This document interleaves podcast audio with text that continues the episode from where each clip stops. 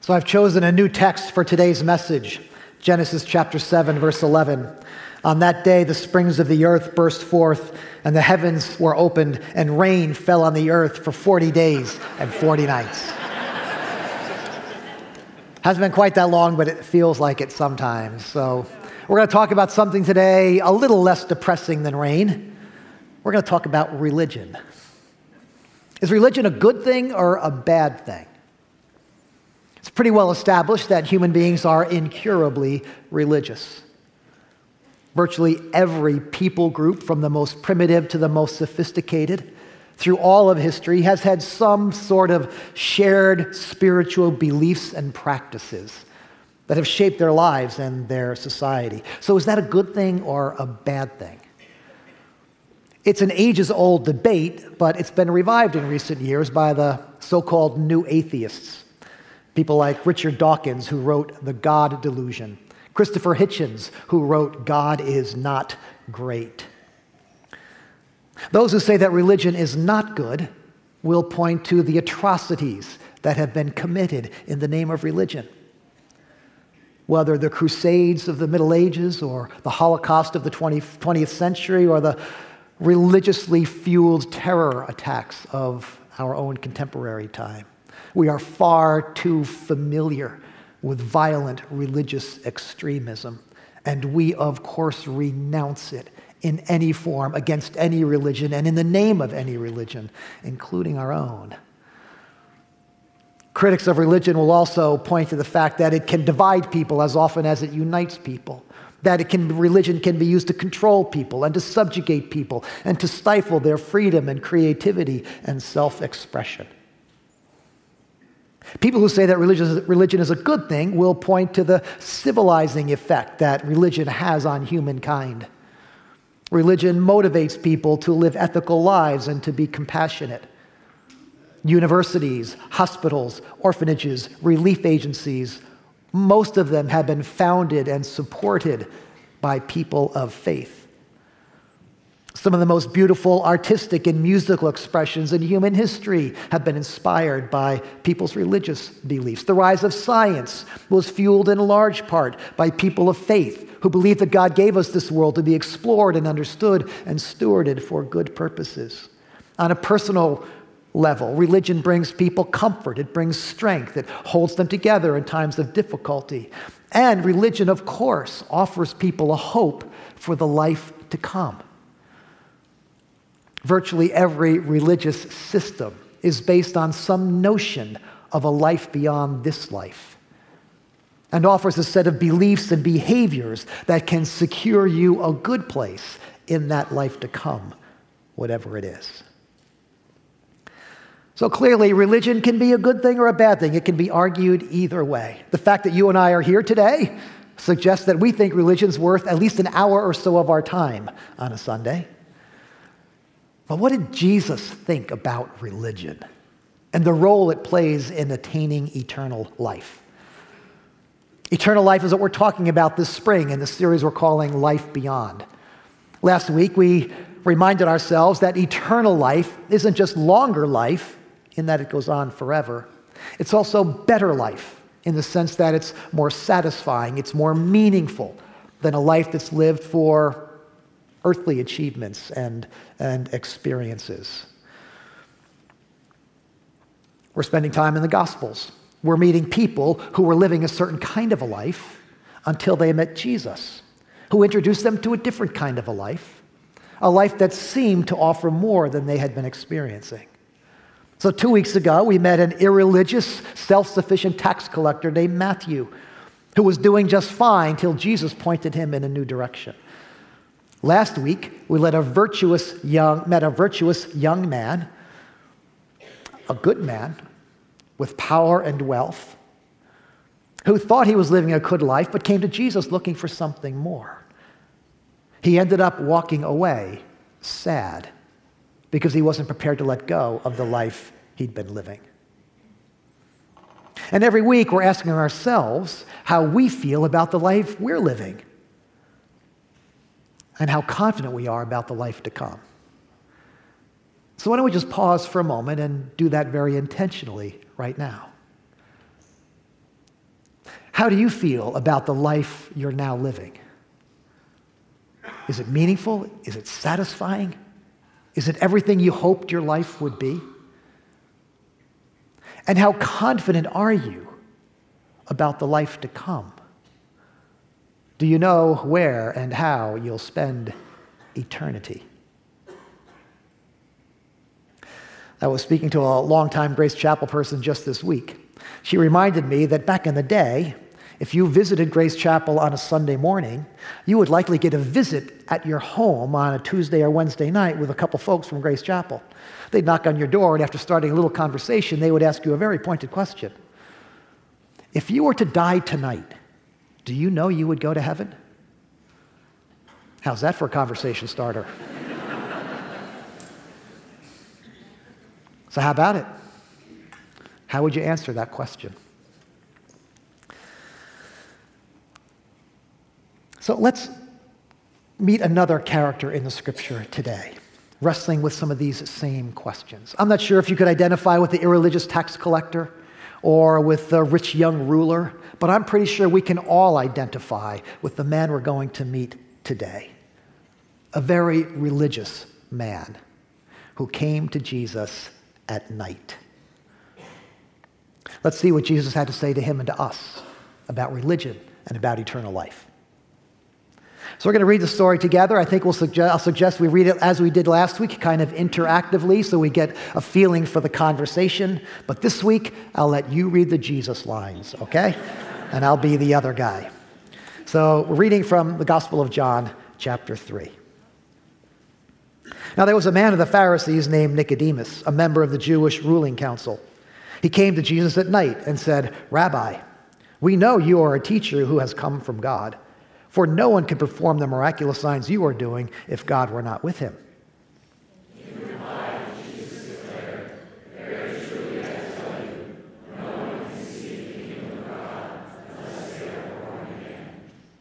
How can someone be born when they are old? Nicodemus asked. Surely they cannot enter into their mother's womb a second time to be born.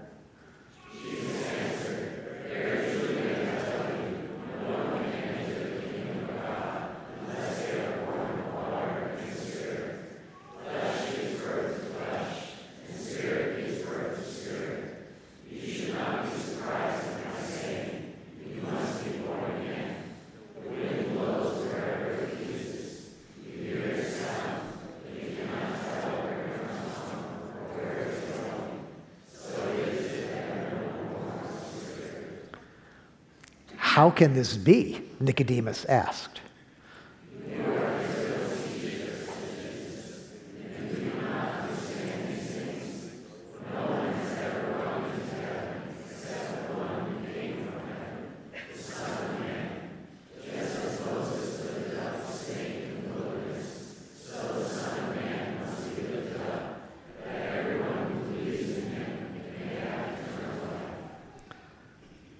For God so loved the world that he gave his one and only Son, that whoever believes in him should not perish, but have eternal life. So, what do we know about this man named Nicodemus? Well, we're told, we're told right out that he was a Pharisee. Now, in that ancient religious culture, Pharisees were highly regarded people. They specialized in knowing the scriptures and in keeping the scriptures. They often led services in the local synagogue. They offered spiritual guidance to people. In other words, they were a lot like pastors. They taught the Bible, they ran services, they counseled people. But here's the thing Pharisees weren't pastors, they weren't religious professionals, they weren't clergy, they were regular people. They were lay people who had their own careers and work. They just happened to be highly committed to their faith and their religion. And so think of them as you might think of elders or deacons today, or as small group leaders, or as Kidstown workers, or as church musicians, or as ushers and greeters and cafe workers. In other words, think of them as people like you and me very religious. Now, I don't know about you, but I'm not especially comfortable with that label religious.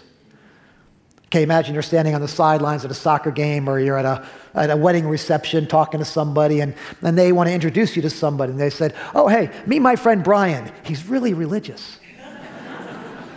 you know, is that a good thing? Is that going to make them want to talk to me? Or, or are they going to run for cover somewhere?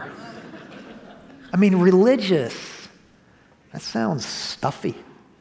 It sounds self righteous.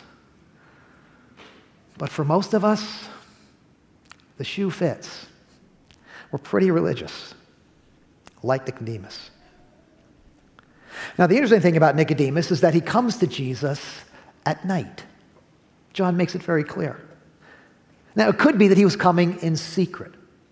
Even at this early stage, the religious establishment has already taken a stand against Jesus. In fact, in the chapter right before this, Jesus raises a ruckus in the temple. So he's a troublemaker. So it could be Nicodemus is taking a risk by visiting Jesus this way, so he comes at night so as not to be seen. But it's also true that John uses light and darkness symbolically throughout his gospel. And darkness symbolizes ignorance and even evil. So John seems to be suggesting that this very religious man is actually in the dark spiritually. Well, true to form, Nicodemus begins the conversation with a very religious comment Rabbi, we know you are a teacher who has come from God, for no one could perform the miraculous signs you are doing if God were not with him.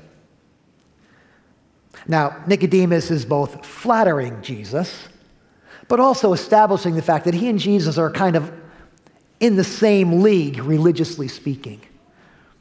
You might imagine a couple of scientists bumping into each other at a symposium. And one of them says, Oh, Dr. So and so.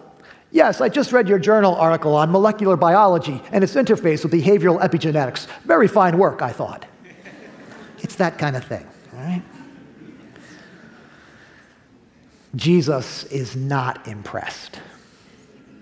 He's really not interested in Nicodemus's religious credentials. In fact, he's really not interested in religion at all. And so he changes the subject. He throws a curveball. More to the point, he throws a brushback pitch. In reply, Jesus declared, Very truly, I tell you, no one can see the kingdom of God unless they are born again. Wait, what? Nicodemus is probably thinking. I'm just trying to start a conversation here, Jesus, and you're trying to convert me. A couple expressions we should talk about here. The kingdom of God, we talked about it last week. Jesus uses it almost interchangeably with eternal life. The kingdom of God is simply the rule of God. It is life lived God's way and for God's purposes. And since the Jews believed that a day was coming when God would rule perfectly over all creation, they associated the kingdom of God with the life to come, with the age to come, eternal life. And so that expression, kingdom of God, really wasn't confusing to Nicodemus. What caught him by surprise, what put him back on his heels, was the expression born again. He'd never heard that one before. Now, if you happen to have, have your own Bible open in front of you, you probably see a little footnote next to that expression indicating that it could also be translated born from above. And probably that's how Jesus meant it. He's been talking about the kingdom of God, which people generally associate with up there somewhere. So Jesus probably meant born from above. Nicodemus heard born a second time. Either way, he doesn't know what to make of the expression. And he's not the only one. These many centuries later, people still struggle with this idea of being born again. Now, you don't hear it quite as often. It's not quite as popular as it was a generation or so ago, back when people like Jimmy Carter or Chuck Colson or Bob Dylan made that term famous. Back in those days, I was part of a high school club, a Christian club that met after school. We were called High BA. You know what it stood for? High School Born Againers. How's that for cool? Gives you real street cred in the hallway in high school. High school born againer, yep. Well, needless to say, a lot of people are confused and even uncomfortable about that expression, born again, which is probably why we don't use it as often these days. But since Jesus himself came up with it, it's probably a good idea to understand what he has in mind. So let's listen to his explanation. Jesus answered, Very truly I tell you, no one can enter the kingdom of God unless they are born of water and the Spirit. Flesh gives birth to flesh, and spirit gives birth to spirit. You should not be surprised at my saying, You must be born again. The wind blows wherever it pleases. You hear its sound, but you cannot tell where it comes from or where it is going. So it is with everyone who is born of the Spirit. Jesus is simply saying that in the same way that natural life begins with a birth experience, spiritual life begins with a birth experience. You enter into the natural world by a physical birth. And so you enter into the heavenly world, the kingdom of God, by a spiritual birth. Whether you call it born again or born from above, the idea is something has to happen to you for you to enter into life with God. Similarly, a, a person can't give birth to themselves. Someone has to do that for you. Thank you, Mother. You also can't give birth to yourself spiritually. Someone has to do that for you. And that someone is the one who made you, God Himself. Flesh gives birth to flesh, spirit gives birth to spirit. And then Jesus goes on to say that this spiritual birth experience is real, but it's mysterious. You can't see it, but you know when it's happened. It's like the wind, he says. There's a famous children's poem by Christina Rossetti. Who has seen the wind? Neither I nor you. But when the leaves hang trembling, the wind is passing through.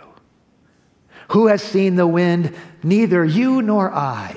But when the trees bow down their heads, the wind is passing by. You can't see the wind, but you know it's there. You can feel it. You can see its effect. You know that something is happening. And the same is true with being born again, being born from above. You know that something's happened to you. You, you may not know exactly what or how it happened, but you know that something is different. Something is stirring inside of you.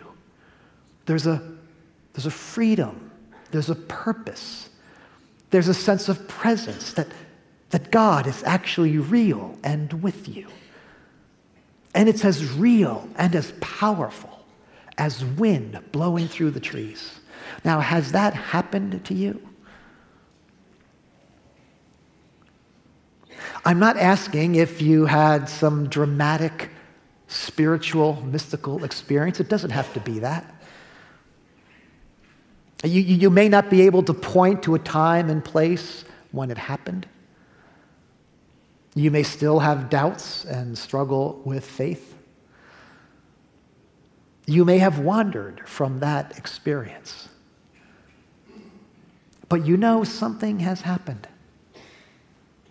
At some point in time, something began to stir within you, and you sensed God breathing life into your soul. You've been born again. You've been born from above. You've discovered life with God. Has that happened to you? How can this be? Nicodemus asked.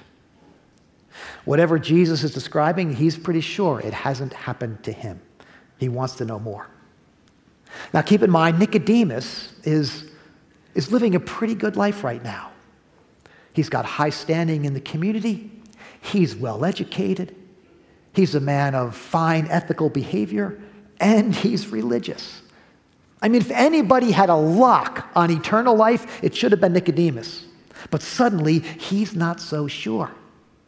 What Jesus is describing hasn't happened to him. How can this be? Well, now that Jesus has his attention, he gets to the punchline. You are Israel's teacher, said Jesus, and do you not understand these things? Jesus keeps him back on his heels a little bit. No one has ever gone into heaven except the one who came from heaven, the Son of Man. Now, Son of Man was an Old Testament expression for Messiah. It also happened to be Jesus' favorite way of referring to himself, but Nicodemus doesn't know that yet. Jesus is saying, if you want to get into the kingdom of heaven, you probably need help from someone who's been there, someone who knows the way, someone who has access. And then, knowing how difficult it would be for Nicodemus to understand this abstract spiritual concept, knowing how difficult it would be for us to understand that concept, Jesus tells a story, or at least he reminds Nicodemus of a story he would have known very well. Just as Moses lifted up the snake in the wilderness, Jesus says, so the Son of Man must be lifted up, so that everyone who believes in him may have eternal life. Generations earlier, when the Israelites were wandering through the wilderness on their way to the promised land, they grumbled against God. And so they were set upon by venomous snakes. And when they were bit, they died in great numbers. So they cried out to God for help, and the Lord told Moses to make a serpent out of bronze and to put it on a pole and to raise that pole up among the people. So that whenever anyone was bitten by a snake, all they had to do was look at the pole and they would be healed. They would live. Here's an Instagram post from that event.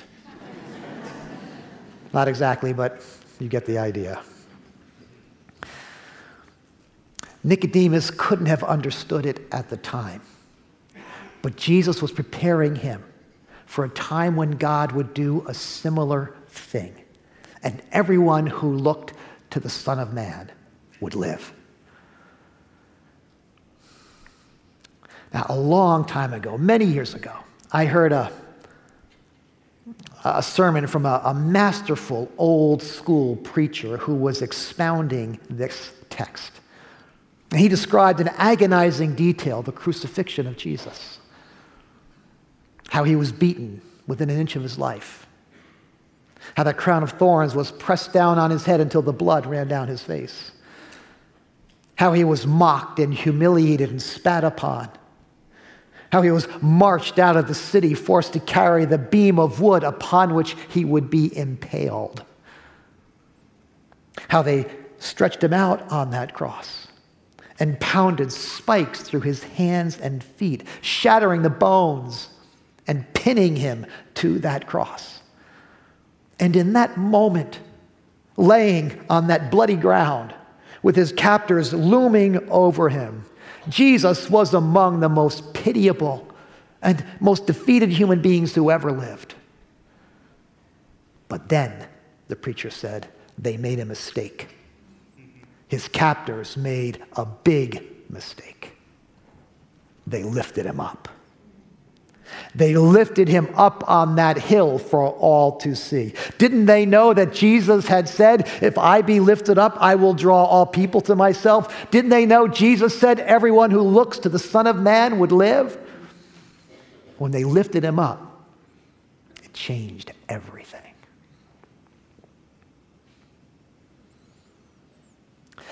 Did you happen to catch the story in your news feed this week about the young girl who was bitten by a snake while hiking in the woods with her summer camp?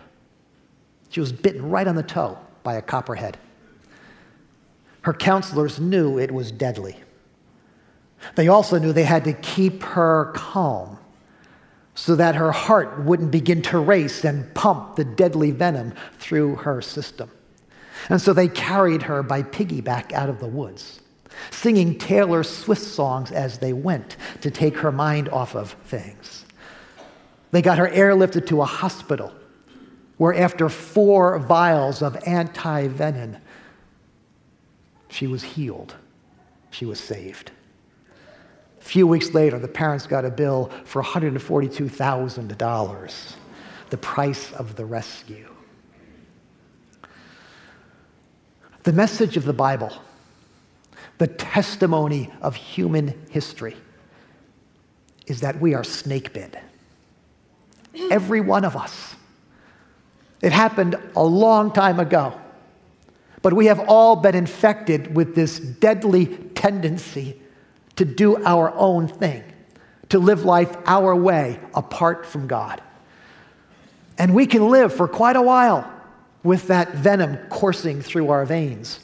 We can distract ourselves with all kinds of pursuits. And we can convince ourselves that maybe things are going to be okay. But sooner or later, that venom will find its way to our heart and it will kill us. It will rob us of the life we were meant to live in this life and in the life to come.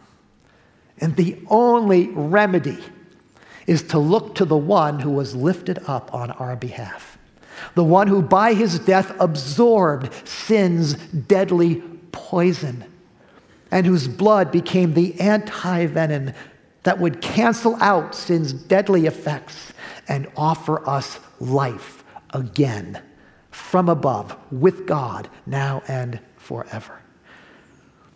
And that's what it means to be born again, to look upon that Jesus and live. Has that happened to you? Again, I'm not asking if you've had a dramatic, mystical, emotional experience.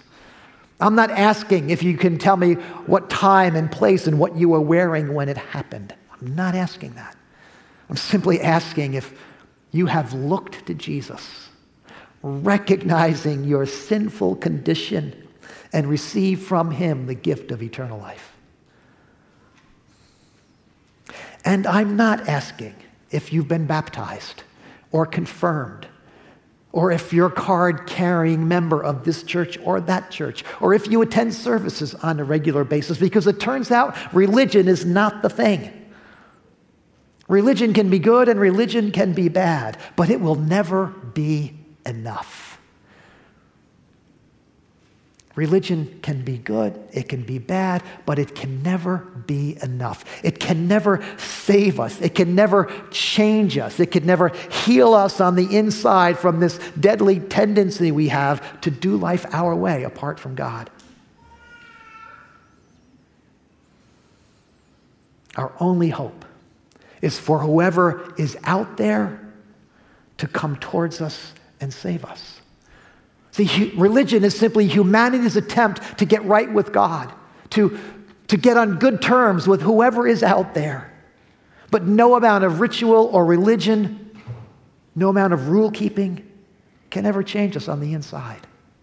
Our only hope is for whoever was out there to come find us in our wilderness and save us. And that, of course, is what God has done for us through his son, Jesus Christ. And that takes us to the most famous verse in the Bible, John 3:16.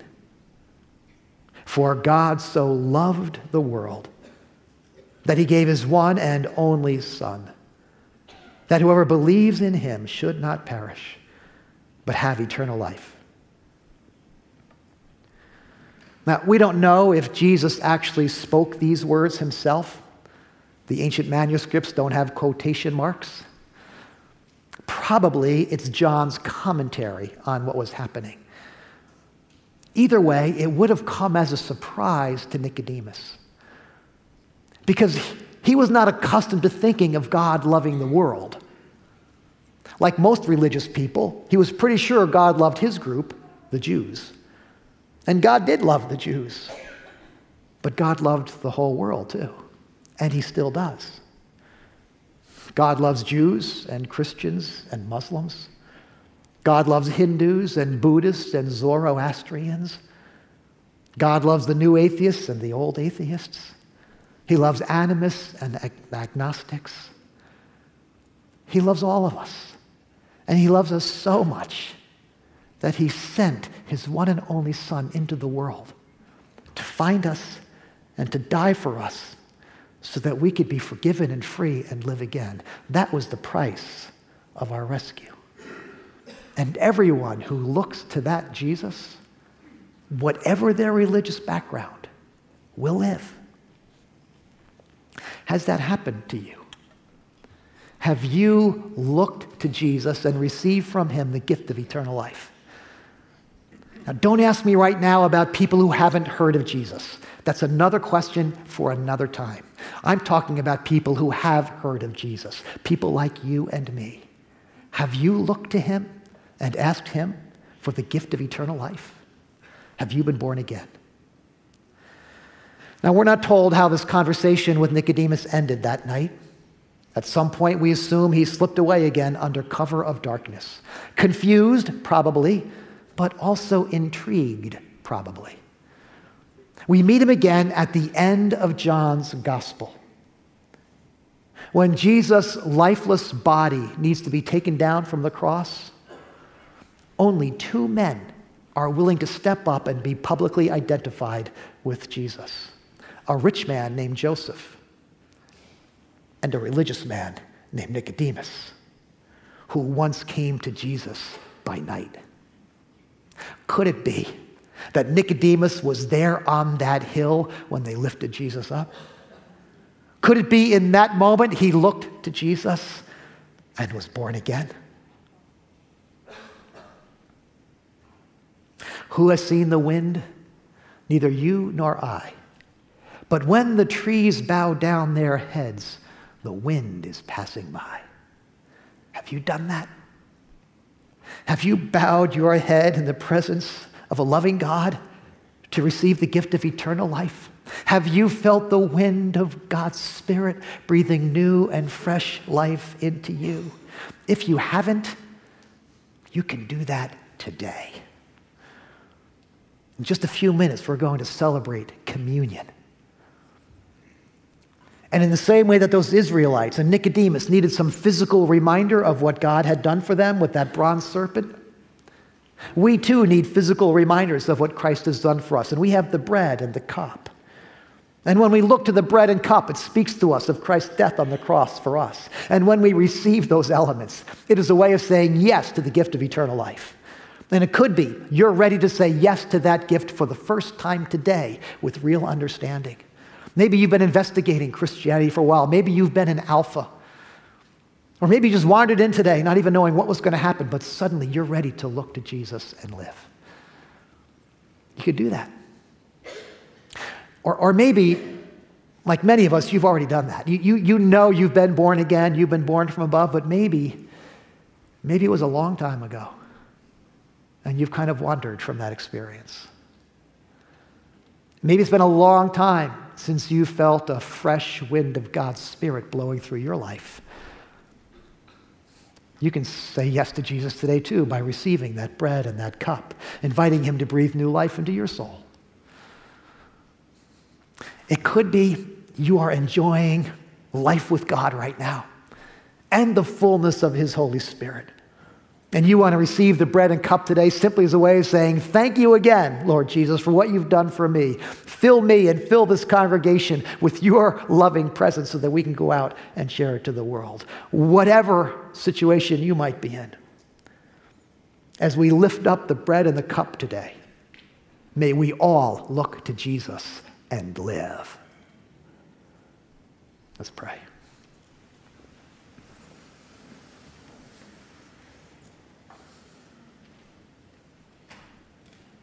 Lord, we thank you for these holy moments that you provide for us. We set aside an hour and invite you to speak to us, and you do. Through music and silence and prayer and scripture and story. We thank you for making Jesus great in our midst, for giving us that image of him on the cross for us. Thank you, Lord, for the many of us who have found new and eternal life in relationship with him. Give us a fresh awareness and appreciation for that life and a readiness to live it and share it with the world. And if there are some here today, Lord, who need to say yes to you for the first time, or the first time in a long time, May they find the freedom and courage to do that by your Holy Spirit. Meet us in these next moments, we pray, around your table. In Jesus' name, amen.